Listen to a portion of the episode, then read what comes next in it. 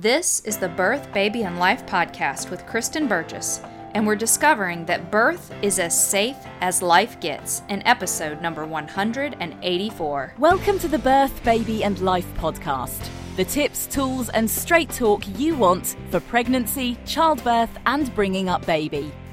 And now, your host, Kristen Burgess. Hey, Mama, it's Kristen, and in this episode of the Birth, Baby, and Life podcast, we are going to talk about why natural childbirth is a lot safer than you think.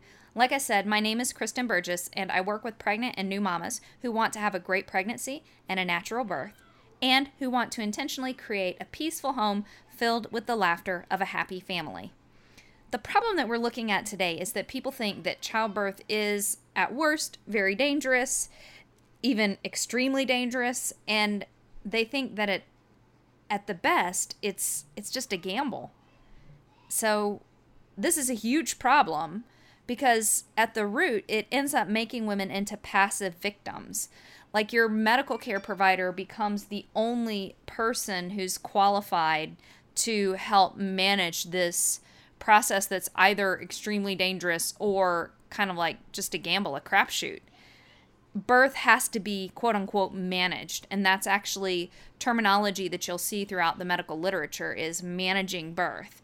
And probably the worst side effect i guess or the worst issue with this whole problem of believing that birth is super dangerous or just a gamble is that mother and baby are set at odds. It becomes like a mother versus baby mentality. And that ends up cascading into all of motherhood it cascades into motherhood because we see like this whole stage set for the need for experts or it even cascades into the mom versus baby mentality continuing throughout our children's growing up years. It's always like either they get enough or I get enough but not everybody gets enough. And there's a million reasons why that's false, even though I will be the first to tell you that parenting can be really tough and that mothering does require some balance. The reality is is that a good enough mother who's taking good care of herself and who is reasonably attentive to her child is giving her child a great start. And in fact, not 100% always meeting her child's needs perfectly is the perfect way to meet your child's needs because it helps them develop resilience and skills. And you have to be intentional. That's why one of the things I said is I I work with moms who want to create intentional homes, who are consciously working to create intentional homes. But that's a rabbit trail. I don't want to go too far down that. But I really do believe that this mother versus baby dichotomy that is set up immediately in pregnancy and especially as you get closer to your baby's birthday is something that we see we see a legacy of that throughout mothering years and it's really unfortunate. And you know there's it it creates this adversarial perspective about yourself as a mother and then yourself as not a mother. And those are just not good when we understand that birth is not this awful, scary, dangerous experience that it's frequently portrayed as, we create more room to step into our power, for you to step into your power as a birthing woman and as a co creator of humanity. And I know that maybe that sounds pompous or over the top, but the truth is, I've really. I really respect the the incredible power that we have as women to be co-creators in a way that is a bit more hands-on than men. Because i realize you know we're co-creators with men it takes sperm to fertilize an egg we got to have the dudes around. And i think that dudes and daddies are really vital. But i think we as women stand as co-creators with god with the divine with almighty because we have this special place of growing children and birthing them in this special abundance that's given to us as moms. And stepping into that power and embracing that and reveling in that and really taking that to its fullest extent in that abundance and co-creation and that power and that strength that we have as moms serves us and our kids. And i've i've had this tone with a lot of podcasts lately and i know i could get carried away with it so let me get back on topic here.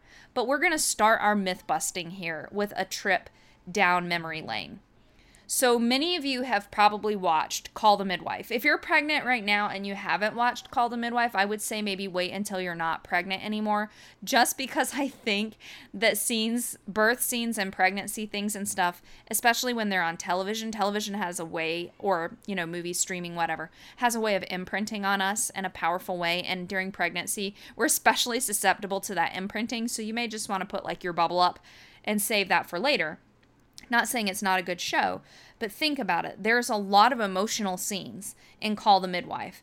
Um, and there are there are a lot of women who are birthing in suboptimal conditions because the midwives in Call the Midwife are serving this lower income neighborhood where women are really birthing. I mean, they're having lots of babies back to back and they aren't well nourished, and there's venereal diseases and all kinds of things like that are going on and causing problems. And I think that's really a key to understanding the past and where beliefs about childbirth have come from because they're rooted in in a truth. Because in the past there were things that made birth more difficult. One of the things I like to think about is industrial pelvises. So, this is especially true for the women who would have been in the Call the Midwife seasons, especially the earlier seasons these women were often struggling with malnourishment. And if we look earlier in the Industrial Revolution in those times, there was a lot of malnourishment for women in those times as children that resulted in these industrial pelvises, these pelvises that were literally contracted in ways that wouldn't have it wouldn't have happened if the women had been well nourished. So they were lacking vitamin D and they had rickets and other things. So their bodies, their skeletons, their physical structure and how they developed throughout childhood and into their childbearing years wasn't what it should be. It was suboptimal to say the least and really dangerous to moms and babies because women just didn't have the normal pelvic expansion that they that they have when they're better nourished, or especially now. Malnutrition, stress, deprivation, all of those were very real issues for women in the past, especially in low income areas or areas where there weren't a lot of resources. And then conversely, if we step back a little further, or really not not further, but if we look at ancestral diets, which Dr. Price, Dr. Weston A. Price, he was a dentist, he studied these in the 1930s, so roughly the time that some of the Call the Midwife episodes were were playing. And he, as a dentist, recognized he was working with patients who were in that same demographic as the women who would be featured in the Call the Midwife stories. So that same demographic of humans who were really struggling with tooth decay and with bone problems and children with growth problems and all those sorts of things. That's what he was interested in. That's what he was studying. And so he went to cultures around the world, studying indigenous cultures. And he noticed that they didn't have the same problems that people did in the industrial world. In fact, he often found vibrant health in these people who lived in ways that we would think were really primitive, yet they had vibrant health. And so he did studies of all of these different cultures, profiling what they ate and how they ate. And what he found, and we're not going to go down all of his theories or talks. I think I've talked about it before on many, many moons ago on the podcast.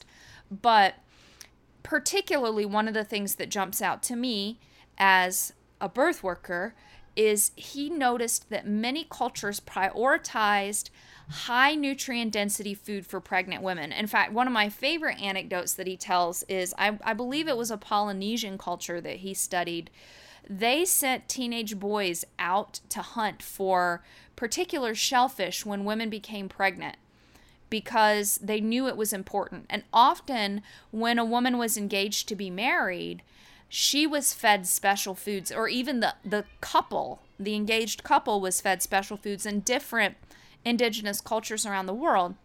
And this shows this innate knowledge that human beings had that we need to take care of pregnant women, that we need to prepare for conception, that we need to have people healthy. And overall, these people's baseline health was much better. So it's not to say that childbirth in those places, in those situations, was, was ever perfect. but there was a time when it was better. And then we got to the Industrial Revolution where there really was malnutrition, where rapid urbanization resulted in poverty. And all throughout history, we see famines and those impacts on mothers and babies and childbearing and the children who grow up during famine, even when there's plenty. Again, in the past, we saw real problems that really had an impact on physiology, on structure, and on how women could birth and even grow babies during pregnancy. And again, sometimes there really are emergencies. There are odd baby presentations, and those sorts of things happen here and there. They really do. And for those situations, I am grateful for medical science. I'm grateful for obstetricians who are surgeons and who can help. And you're grateful for skilled midwives who can help babies navigate out. But what I really want you to take away is that even though, yes, in the past, birth was dangerous, when we look back on it now, we can see why was birth more dangerous for women who would be like the women in Call the Midwife, which is a fictional show but based on truth and reality. And why were the people that Dr. Price studied more robust? And why were their children more robust? And why did they live longer? And those sorts of questions can help highlight okay, what was going on then and and how does that apply to us now? So you know, I want you I want you to think about it. Today we have some issues, they're subtle subtle issues like subtle malnutrition. I'll talk about that shortly, but it's just nothing like what people experienced in the past. And again, all of that powerfully impacted the safety of childbirth. But, but, and this is a really big but, I want you to also stop and consider while we did lose mothers and babies, and many children didn't survive infancy for many of the same reasons, yet for some reason childhood isn't so taboo as birthing. Think about it. You know, we're like, oh my goodness, don't have kids because it's so dangerous and they might die. Nobody says that now because we realize that we've made great strides and that things are a little bit different now. Unfortunately, we do still lose children here and there to accidents and to to diseases and things like that. But for the most part, we have a much greater expectation that our children are going to live to adulthood. Yet somehow we've we've still even though we've progressed forward in the same ways that make maternal health better, we still hold on to these fears. But again, while we did lose moms and babies in the past, I want you to think about how many women survived and how many women even birthed many babies even with those poor odds, birth is designed to work. And we will come back to that again. But I want you to hold on to that. That yes, there were legitimate issues in the past, and we know so much more now. So let's let's move into that. So you you make a huge difference in the course of your pregnancy and birth. Again, yes, random chance happens. We all know that. I believe that you are here listening to this because you acknowledge that, that there is random chance.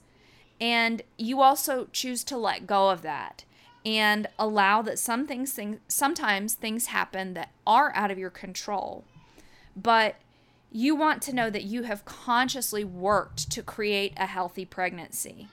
So, yes, there are still elements of chance, and you acknowledge that but you don't want to leave it all to chance. You're not going to throw your hands up in the air and say, oh, well, there is an element of chance, so I may as well leave it all to chance. We don't need to do that. It's just like if we think when we get out on the road, yes, there's a chance that when you get out on the road, there's going to be a fatal car accident, but it, but it doesn't mean that you decide, oh, I'm just going to be a crappy driver. No, you learn to drive well. You learn defensive driving skills to increase the safety on the road for you and everybody else. Pregnancy is the same just because there is an off chance of chance, nature intervening, like a deer running across the road or something, there is still many things you can do and know and study and understand to greatly increase the chance that your pregnancy is healthy because it's not all chance. There is a small, tiny percentage of chance, but it's not all chance in the way that we've been led to believe. So you want to consciously work to have a healthy pregnancy and a good birth, and you absolutely can. There is a lot of evidence that support that supports that moms make a huge difference. You have a big big impact. Let me tell you, okay, and this is this is a joke name and I know that it's not it's not politically correct and it could be triggering. But my first midwife, whose name is Charlie, she was fondly referred to as the nutrition Nazi by all of her clients because she was just like about nutrition. You know, she just came down on everybody about making sure that nutrition was good. And again, it's she was exactly right because diet makes such a huge huge difference. I told you the story a few minutes ago of Dr. Price, the research that he did, the indigenous peoples that he found, and the fact that they honored that nutrition was an essential component. They didn't understand all the biology, all the physiology, all the nutrition. They didn't understand that. They didn't understand about vitamins and minerals and healthy fats and all of that. But they knew that when mothers or when newlywed women who we're assuming we're going to get pregnant shortly because they're newlyweds when these women ate these foods there were healthier babies for the people group. So people intuitively understood this and we know that now. We know it's i've been listening to uh, a doctor dr ted naiman i think it's naiman is his last name who he is talking about the problems that we have as human beings. And it's really interesting to listen to his work because it would really line up with the healthy pregnancy diet that I talk about, which emphasizes protein because that's what he's doing is emphasizing protein. He basically says that we as as humans today get too much energy both from fat and from carbs. And he says we should be and we don't get enough protein. He says we should make sure we're getting more protein getting natural fats in our foods and then eating low carb, higher starch veggies like leafy greens and those sorts of things. So, anyways, it's been interesting to listen to him and then also to listen to what he talks about. He's a family practice physician for 20 some years now, probably almost 30 years at this point. And he talks about how when he has a person come into his clinic who is has amazing lab values, looks amazing, feels amazing, and then he's got someone comes in who has all kinds of chronic disease and is shuffling all over the place and is bent over and hardly has any energy. The difference between them is diet and exercise. It's that simple. And so he's not talking about in the context of pregnancy at all. But I find it really interesting because it totally lines up with the research that we're seeing about pregnancy and especially people like Lily Nichols, um, you know, I talk about her frequently. She's really dialed in to, to cutting edge research on diet. And even, again, talking about a long time ago, going back just n- not quite as far as Dr. Price, but only, a, you know, going back quite a ways, Dr. Brewer, who is the creator of the Brewer diet. You know, he was on to these principles. And then Lily's work, where she, and her research is really just building on all of that but that we're seeing the same things with pregnant women similar to what dr naiman is talking about and that's that our nutrition makes a huge difference in our bodies physiologically, whether we're pregnant or not. And then your nutrition and the way that you take care of your body and the way that you move and what you do and what you eat makes a huge difference for you and your baby. And we know too that it makes an epigenetic difference for your baby. Like, for example, we know that women who undereat during pregnancy have babies who are more predisposed to gaining fat later in life because they've been epigenetically programmed to hoard because there isn't enough. And then, of course, women who have lots and lots of sugars and stuff during pregnancy have babies who struggle uh, later in life, even into adulthood.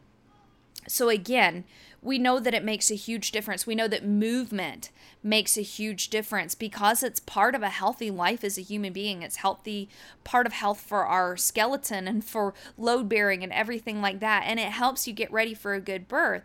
So you make a massive, massive difference just in lifestyle choices that you make with what you eat, what you drink, and how you move throughout your pregnancy. It makes a huge difference. And these are all things, again, when we think about those women and call the midwife, that they just they couldn't or didn't do because they were in restrictive circumstances. They were living in crowded tenements. They had suboptimal nutrition. And so birth was more dangerous for them. And even if we look at women today, you know, women in the middle class tend to, or in the lower classes, you know, protein foods are, are the more expensive foods.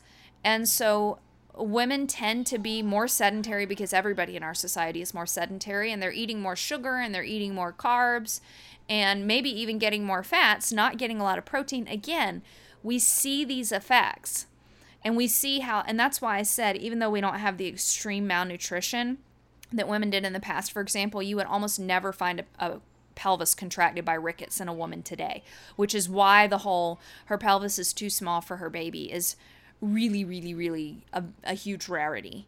But you do have this subtle undercurrent of malnutrition that's going on, and part of it is government propaganda, government nutrition information that just isn't really, you know, it's not healthy for women, and it doesn't help women to know what they need to do to grow optimally healthy babies and to another thing and again i'm I'm, hitting on nutrition a lot because it's just the most powerful. I've been I've been studying pregnancy, birth and babies for 25 years. I've been pregnant and mothering for 20 years. I've been teaching other women for 16 years and I've assisted at hundreds of prenatals, a couple dozen births and I can tell you that the number one thing that makes a difference for moms and babies is diet and the number two is getting in that movement and looking at that lifestyle, that stress, and and doing the inner work of pregnancy. But number one is diet, which is why I'm really talking about that. As I talk to you about what does it take to create a healthy pregnancy and a safe birth. There is so much that you can do. And again, this isn't to bring guilt to you, especially if you're like in the throes of morning sickness and you're thinking, oh my gosh, Kristen, I can't eat anything. I want you to realize, though, that that's not a permanent state and that there is much, much, much that you can do to create optimal health for yourself and your baby. And even if it feels like things are difficult right now, I do believe that there and this is what I I work one on one with moms and this is one of the things that we do is we work on how do you dial in pregnancy diet how do you dial in movement one of my favorite one on one clients from the past year you know she went through a lot like she ended up living with in-laws for a while there was various rounds of colds. She had a toddler who kept getting colds, and then she get, you know, it was just a challenging situation. And the thing that I loved about working with her is we would get together and we would do our chats or we would we do a voice text. It's kind of like voice texting back and forth where you can send quick snippets. I offer that to one-on-one clients uh, like basically 24 24 7. I mean, I don't always respond overnight, but they can send it 24 7 and I'll get back to them pretty quickly. And so, you know, she would come to me like with little questions or when we would have a longer session, and then I would give her suggestions and she would implement. So she found ways to move. She prioritized rest as well, especially during those times of sickness. But she found ways to eat, she found ways to move, even with all the challenges. And that is what is awesome and resourceful. And I know that's the same way that you are. So, regardless of your challenges, we can do it. And I also know from an income perspective, you know, I've had most of my babies while living under the poverty line. And I know you can have a healthy pregnancy diet even when you're way down there. It is possible. So we have challenges, but there are challenges that we can overcome. And again, if we go back to what I said at the beginning, you know, you are this life giving, abundant, beautiful, co creative being. And so you have the ingenuity and the creativity and the resourcefulness to do this. And it doesn't always feel easy. I can tell you guys today that there was a moment earlier today with just the intensity of parenting and being consistent and being there and teaching and teaching and teaching and teaching. Like I was so ready for my kids to finish up what I had told them they needed to do to be able to earn a little bit of screen time today because I wanted that break because it was just so much. So I realized that sometimes all of this feels overwhelming and all of it feels like a lot. And it feels like a lot on you. But it's kind of like that Harry Potter thing, you know, with great power comes great responsibility. So it's there. But it is there. And it, it's it's just a beautiful feeling to know that you've done this work and that you've been intentional and that you have grown this beautiful healthy baby and had this lovely birth. So it really makes a difference. And like just our physiology. So and I think I rabbit trailed myself a minute here because I was talking about how all of that helps you grow a healthy baby, but it also helps you physiologically, like your body, to be in optimal condition for birthing and everything like that. Uh, it, so you know, baby growth, amniotic fluid levels, the safety of birth, all of that is impacted by what you do with that diet, movement, stress care, that inner spiritual work that I, I, like to call it inner work because I'm not sure what words resonate with you particularly. But to me, it's a spiritual thing. It's a soul searching. For me, it's talking with God as well, and also doing that inner soul searching in myself because pregnancy is always a transition, even if you're becoming a mother again. It's always a transition and a new facet of our identity as a woman. And so you do that inner work as well.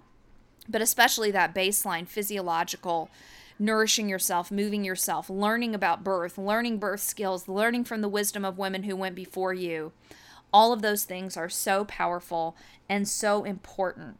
And, uh, you know, of course, preparation for birth makes a difference, but all of that work that you do in pregnancy is so, so, so important. That's one of the reasons why I put Mama Baby Birthing together, which is my childbirth course. It is a six week online childbirth course, completely online, and it's available instantly. You can go dive in, you can follow it in the six weeks the way that I set them up, or you can go through at your own pace and dipping in here and there but I really talk about and emphasize all of these things. I give you what you need to know about diet and exercise, and I talk about stress care, and then I talk about the different choices that you have in birth because, of course, those do impact your birth and how it turns out, where you give birth, who you choose to attend you at birth. All of those things really do make a difference. So we talk about that. We talk about interventions, we talk about complications. We talk about what prevents complications because it's not just chance. And I know if you're here listening to this podcast, you know that. So we go into all of that.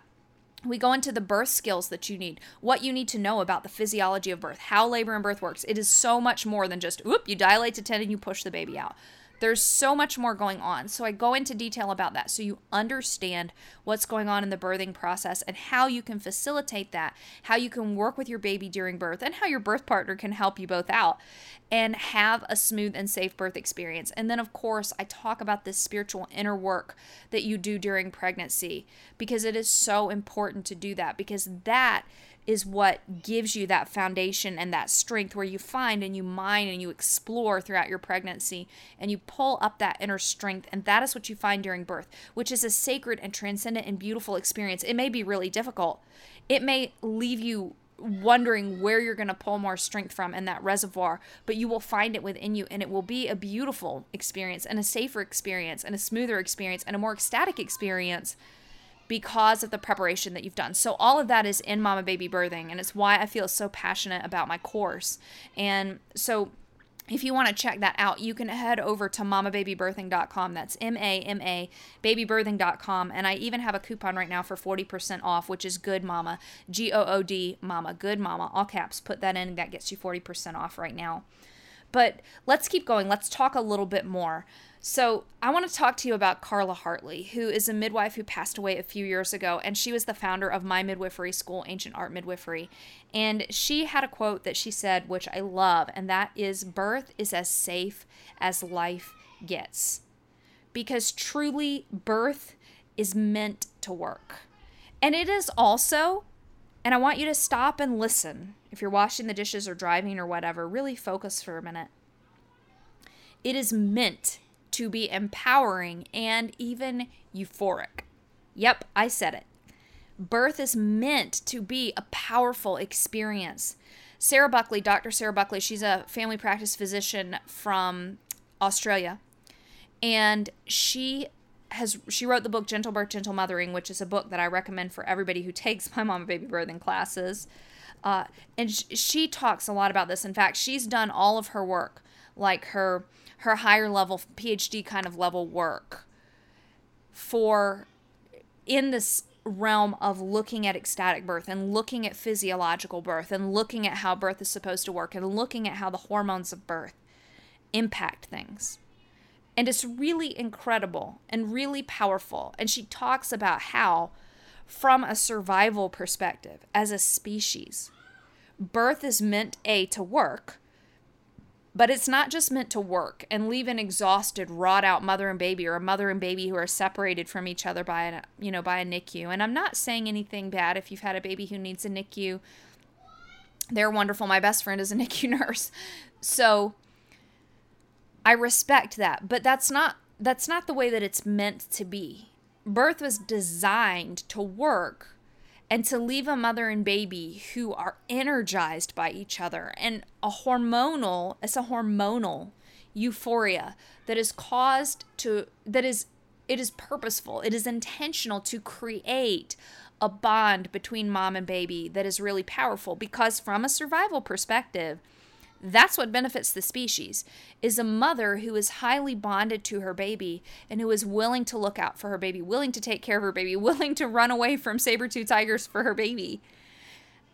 That is what that is what nature is intended. And if you come from a perspective where you're looking at God or the divine, of course we believe that God created something sacred in motherhood. And he wanted this experience to be a sacred and powerful experience. It even says in the scriptures, and I can't remember the scripture reference right now, but there's a time uh, in the scriptures where it talks about, you know, when we're in the middle of our birthing time, it can be intense and you want to you want it to be done. But then as soon as the baby is birthed there's ecstasy. The mother forgets that. There's euphoria. So again it doesn't really matter. To me it's a beautiful thing that these perspectives marry up so well in birth because it means that no matter what your worldview is or what your perspective is, you can see and respect that birth was designed to work or birth evolved to work or whatever. There is an intention behind it. And that intention is for it to be a good experience for mother and baby, so that mother and baby are strongly and beautifully bonded. And that's actually one thing that I think is kind of cool for moms who have a baby in the NICU, is that we've done so much research on kangaroo care and what helps babies thrive in the NICU. And so there's this this powerful um, emphasis on on mother baby bonding and on skin to skin and everything. I feel like there's still some work that needs to be done with figuring out how do we integrate breastfeeding and all of that into there. But I also rec- recognize that sometimes we're working with micro preemies and really, really uh, fragile babies.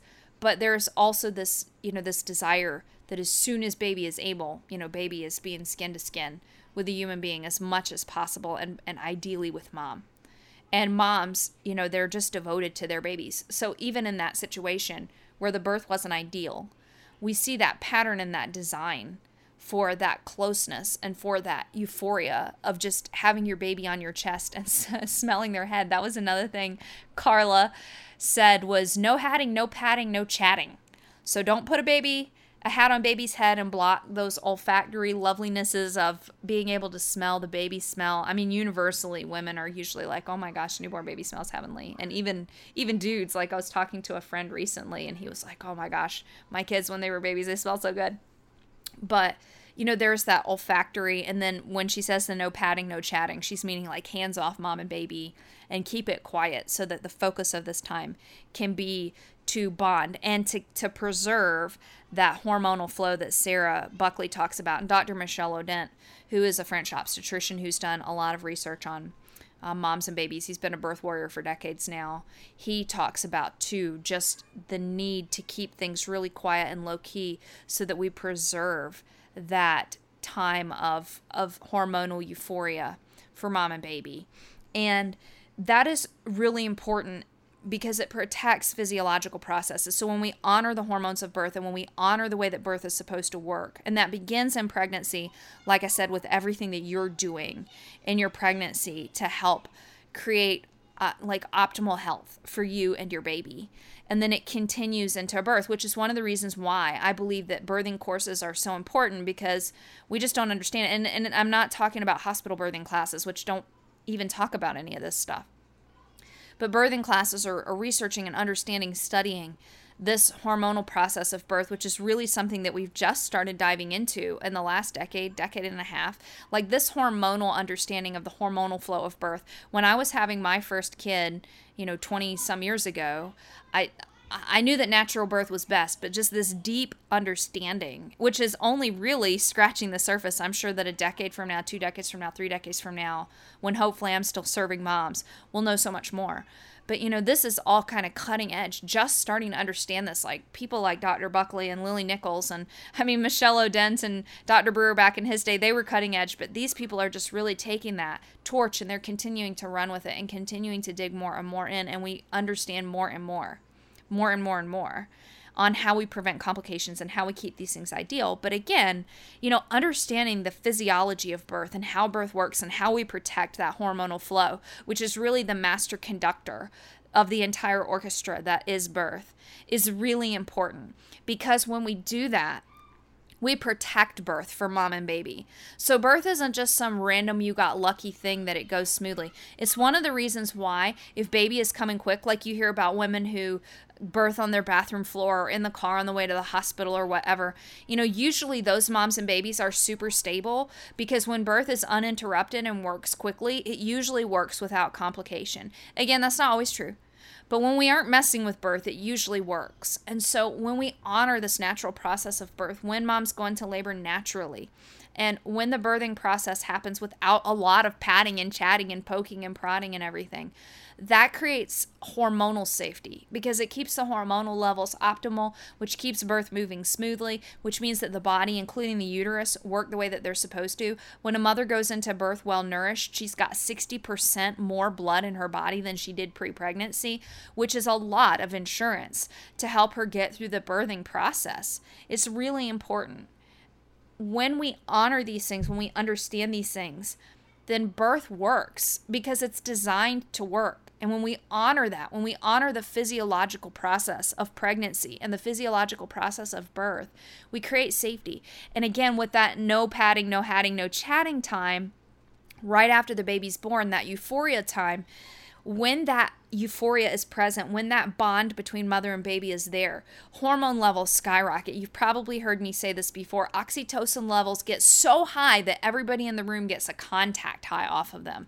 That's pretty high. So that creates safety because those high oxytocin levels encourage the uterus to do what it needs to do to shear the placenta off, for the placenta to be born, and then for the uterus to do what it needs to do with moving down in size, um, kinking off the blood vessels that were left by the placenta, you know, left exposed by the placenta. They kink off like garden hoses.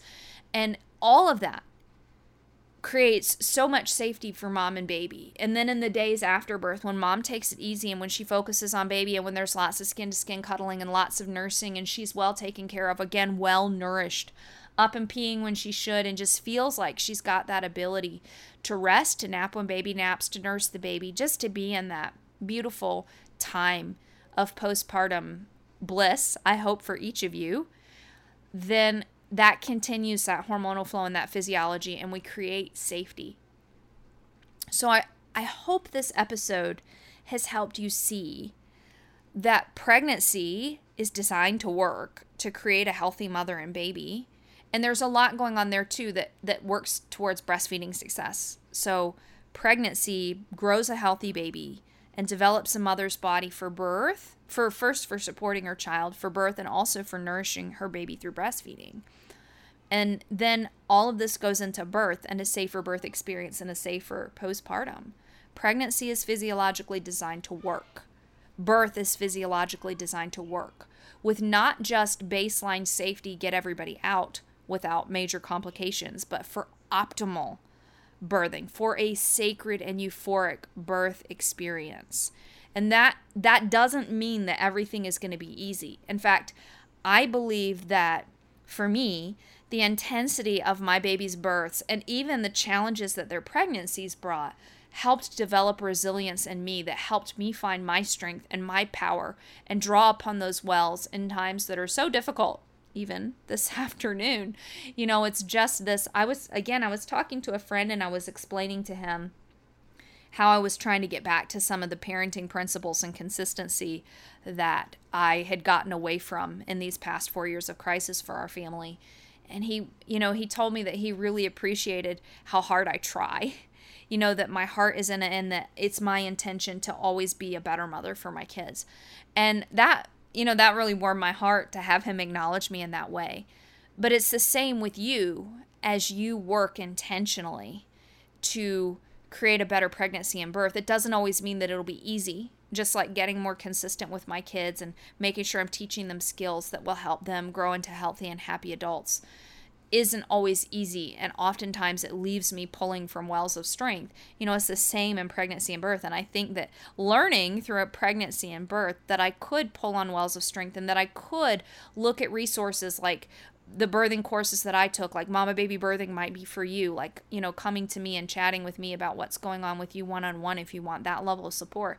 You know, those things are things that you can pull on. You've got your own resources and then realization that you can tap into the resources of other wise women and other mamas who have been there before you and birth professionals and all of those people all of that helps you to realize that birth really and truly can be so much safer than we're left to believe. It's not haphazard, it's not luck, and it can be a beautiful and safe experience. So, again, remember pregnancy and birth are just not the same as they were in the past when women were trying to go through pregnancy and birth babies in incredibly difficult circumstances. And even when we do see problems with nutrition and things like that today, because of our unique time and, and place in, in the world and in humanity's history, it's not like it was in the past. And I also want you to remember that you make a huge and powerful, powerful difference. And I also want you to remember that birth is as safe as life gets. When we honor the physiology of pregnancy, the physiology of birth, when we honor the postpartum, we create a healthier, safer experience for mama baby on every level physically, mentally, emotionally. We want to safeguard and be intentional about creating that. And it starts with honoring the fact that physically, mentally, emotionally, spiritually, however you want to think about it, there was a physiological process and a, a self growth process that is here in this experience of pregnancy and birth. And when we honor those, we do so, so, so much better. Okay, so next week we are gonna stick with pregnancy a bit. We're gonna talk about how stress impacts your baby. I touched on stress a couple of times in this episode, and we're gonna dive deeper into how stress impacts your baby. And I think rather than that episode causing you more stress and anxiety, you're really gonna be encouraged. So I would love to have you listen in next week. And then before we end today, if you wanna hear more from me and you're not subscribed, you can go to um, um, trustbirth101.com, and that signs you up for the newsletter. And if you'd like to jump into mama baby birthing, again, it's completely self paced, and you can also send me your food diaries and those sorts of things, and I'm happy to dialogue with you about that. But if you want that self paced walking through what you need to do for a healthy pregnancy, how to make the right choices in your pregnancy, what you need to know about interventions, complications, what skills you need to get through those contractions and to have a natural birth, and then, of course, doing that inner work so that you feel ready, so that you feel strong, and so that you have this beautiful, powerful experience with you and your baby, definitely check out Mama Baby Birthing. You can head over to mamababybirthing.com. That's M A M A babybirthing.com and use coupon GOODMAMA, G O O D M A M A, for 40% off. I would love to see you jump into the class. Let me know how I can help you, and blessings for the week, gentle mama. Thanks for listening to the Birth, Baby and Life podcast with Kristen Burgess. For great resources and tons more info, visit www.birthbabylife.com. Visit www.birthbabylife.com.